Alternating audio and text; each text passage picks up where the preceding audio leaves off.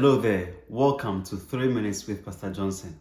I'm glad that you join us on a new series titled The Art of Humility.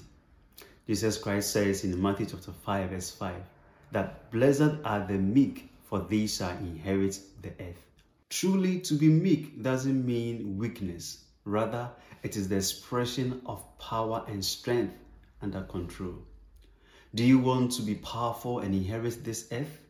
Then Jesus says that be humble. Today, we want to look at the second meaning of humility, and that is to be humble means to be compassionate. A humble person is someone who is compassionate, cares about others, empathizes with them, and desires to offer help. A humble person sees the vulnerability of people, he understands the conditions of others, and he does something about it. In Philippians chapter 2, verse 6 to 7, which is the anchor scripture for this series, it says, Who being in the form of God, did not consider it robbery to be equal with God.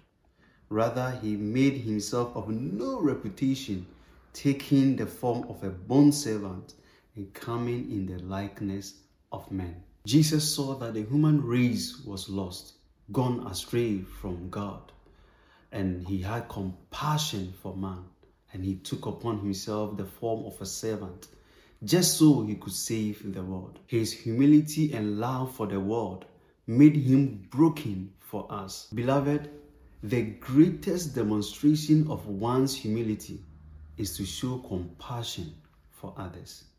Stay blessed and see you next week.